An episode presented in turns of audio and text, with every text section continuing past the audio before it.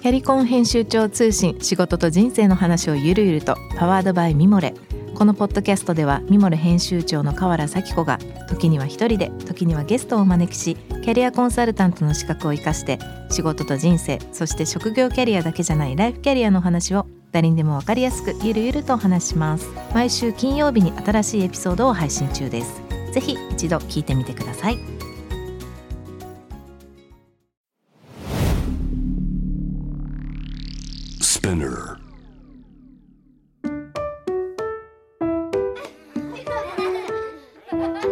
みんなで聞こう。描いてみよう。お絵かき昔話。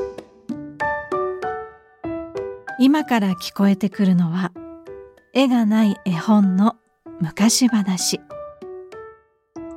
絵はないけれどたくさんの出来事が起こる不思議な絵本。何が起こっているのかな？みんなにはきっと見えるはず。何かが見えたらペンやクレヨンマジック絵の具などを使って紙に書いてみよう。タブレットスマートフォンでも参加してね。上手じゃなくても大丈夫。みんなで一緒に絵本を作ろう。今回のお話は日本の昔話かぐや姫の第3話最終回ですナビゲーターは私、滝川クリステルです。さあ、絵を描く準備はできたかな？それじゃあ、絵本をめくるね。かぐや姫、文、なんだかんた。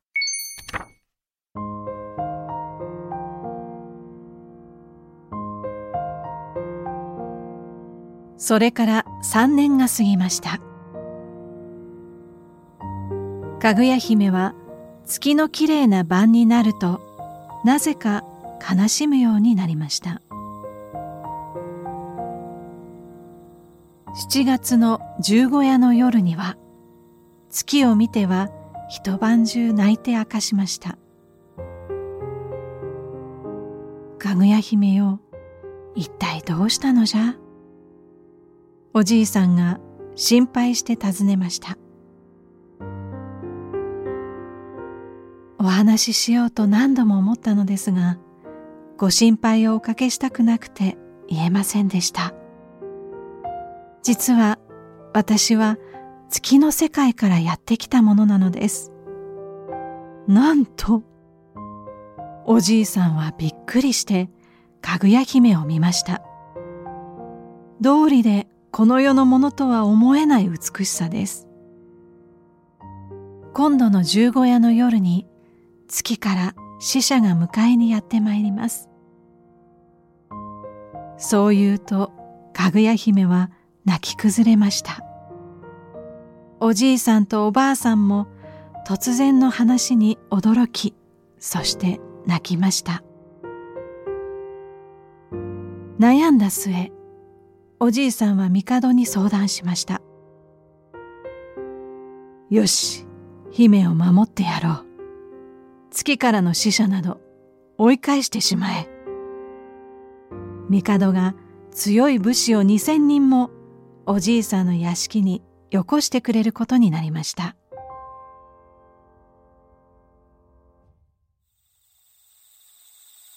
8月の十五夜の晩になりました。千人の武士は屋根の上に登りました。残りの千人は屋敷の周りを守りました。おじいさんとおばあさんはかぐや姫を連れて土蔵の中に隠れました。土蔵の戸はしっかりと中から鍵をかけました。さあいつでも来い。と皆が待ち構えていると空がにわかに明るくなりました。それ来たぞ武士たちが弓矢を空に向けました。空から大勢の月の使者たちが降りてきました。さあ、今だ撃て武士の大将が叫びました。ところが、不思議なことが起こりました武士たちがへなへなと地面に座り込んでしまったのです。屋敷の使用人たちも皆力が抜けてふにゃふにゃになっています。土蔵の戸が自然に開きました。かぐや姫の体がふわっと浮き上がりました。おじいさんおばあさんついに時がやってまいりました。私は月の世界に帰らなくてはなりません。かぐや姫の体が土蔵の外に引っ張られるようにして出ていきます。待ってくれ。行かないでおくれ。おじいさんとおばあさんはかぐや姫を追って外に飛び出しました。かぐや姫はずんずん死者たちのもとに吸い寄せられていきます。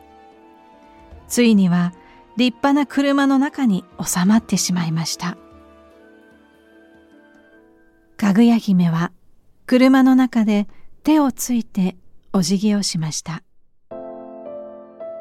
おじいさんおばあさん今まで大切に育ててくださり本当にありがとうございました。かぐや姫を乗せた車がスーッと上に登っていきます。さようならおじいさんおばあさん。はあかぐや姫が行ってしまう。おじいさんもおばあさんもそして武士や使用人たちもただ見ていることしかできません。かぐや姫を乗せた車と月から来た死者たちの姿が月に向かって次第に小さくなっていきます。最後は月の上で小さな点になりました。と思うとついには消えて見えなくなってしまいました。おしまい。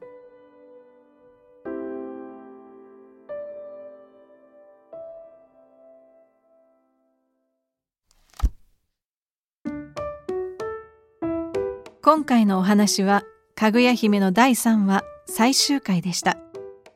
900年以上にわたって愛される物語。捉え方もきっと人それぞれですよね。お絵かき昔話今回のお話の他に5つのエピソードが現在配信中です。こちらもぜひご参加ください。お絵かき昔話かぐや姫。ナビゲーターは滝川クリステルでした。